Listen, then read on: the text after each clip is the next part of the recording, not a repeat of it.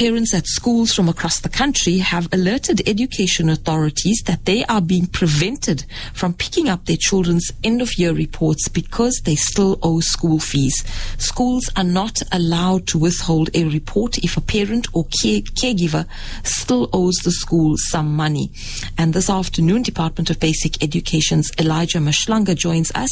Elijah, good afternoon. Welcome to the show. Yeah, good afternoon. Thank you so much for having us. A pleasure always.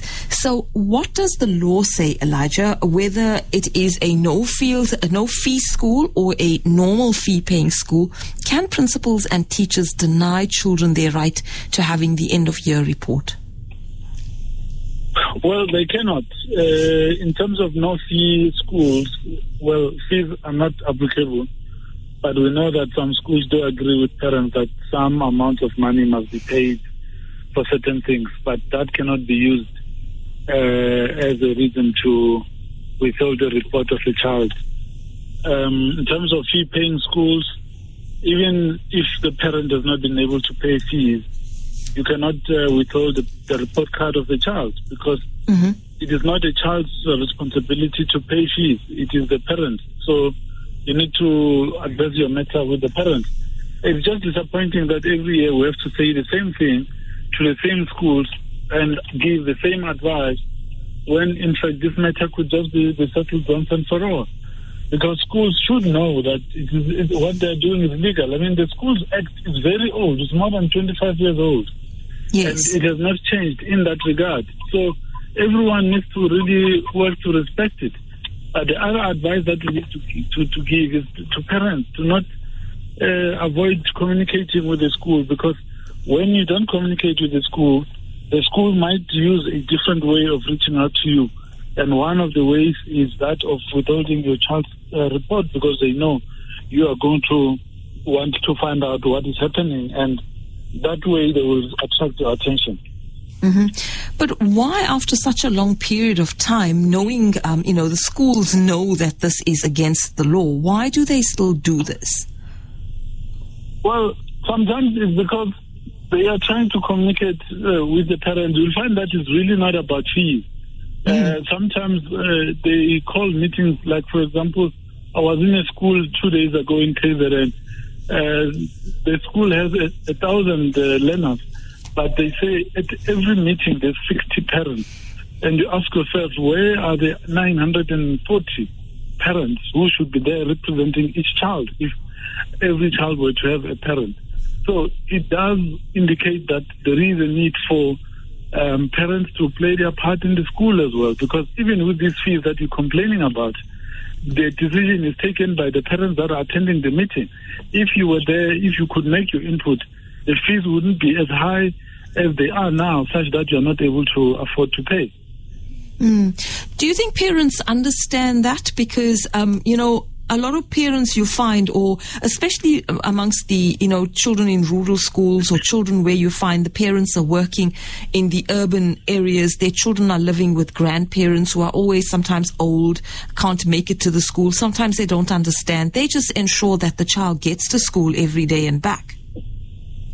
Yeah, well, in the case of uh, children that are in rural areas, it will mean that they are going to no fee paying schools if uh, the children go to fee-paying schools, then uh, the the guardians should be on hand to, to support the children.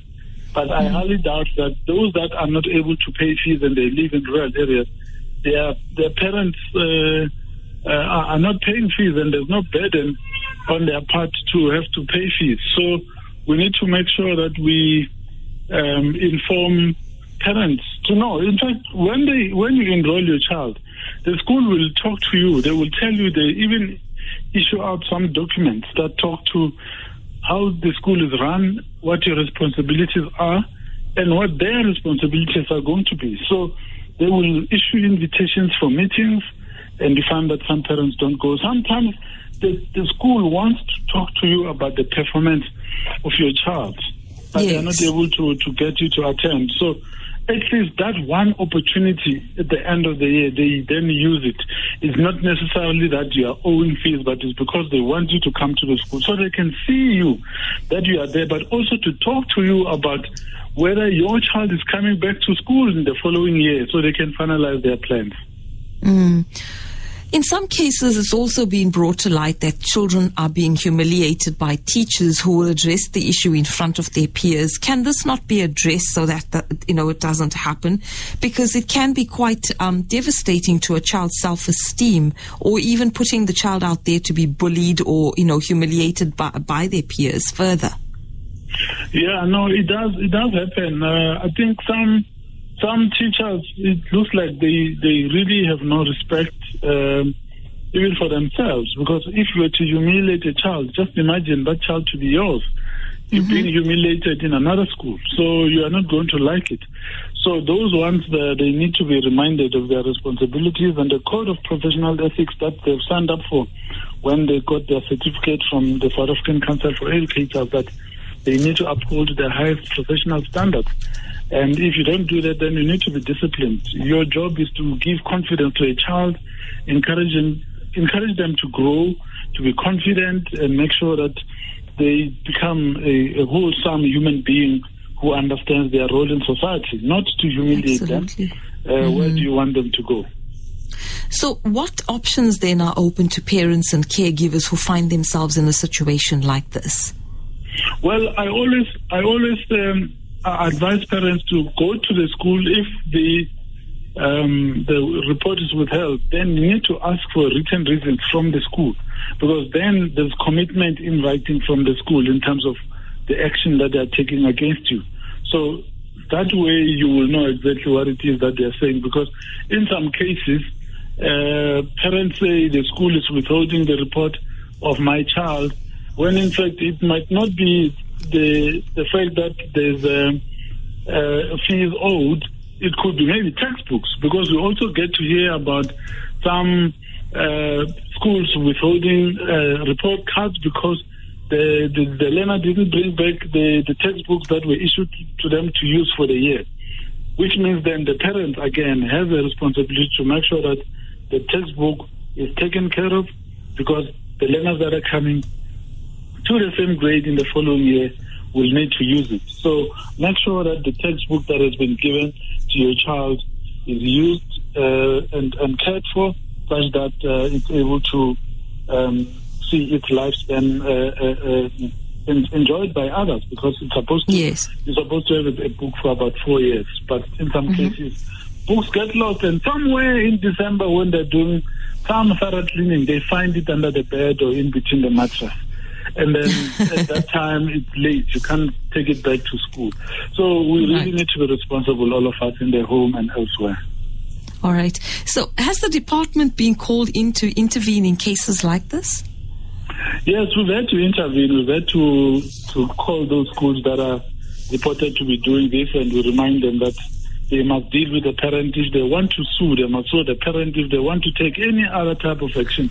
They must do that. Uh, uh, uh, against the parent, not the child. Because the child is anxious. She wants to know how she has performed this year. She wants to know whether she's going to the next grade next year. And uh, the other friends have their reports she doesn't have. It's not good for the child's growth. So we need to mm-hmm. make sure that as parents, we also protect the interests of our children. All right. Thank you so much for your time and making that clear to us. I'm sure that there are many parents out there that will appreciate the information. So we uh, appreciate you being with us this afternoon and wishing you well for the festive season. Thank you so much. Thank you. Thanks. Bye-bye. Bye. And that was Elijah Mhlanga, um, Department of Education uh, speaking to us with regards to pupils who have been prevented from obtaining their end of year reports because they have outstanding fees.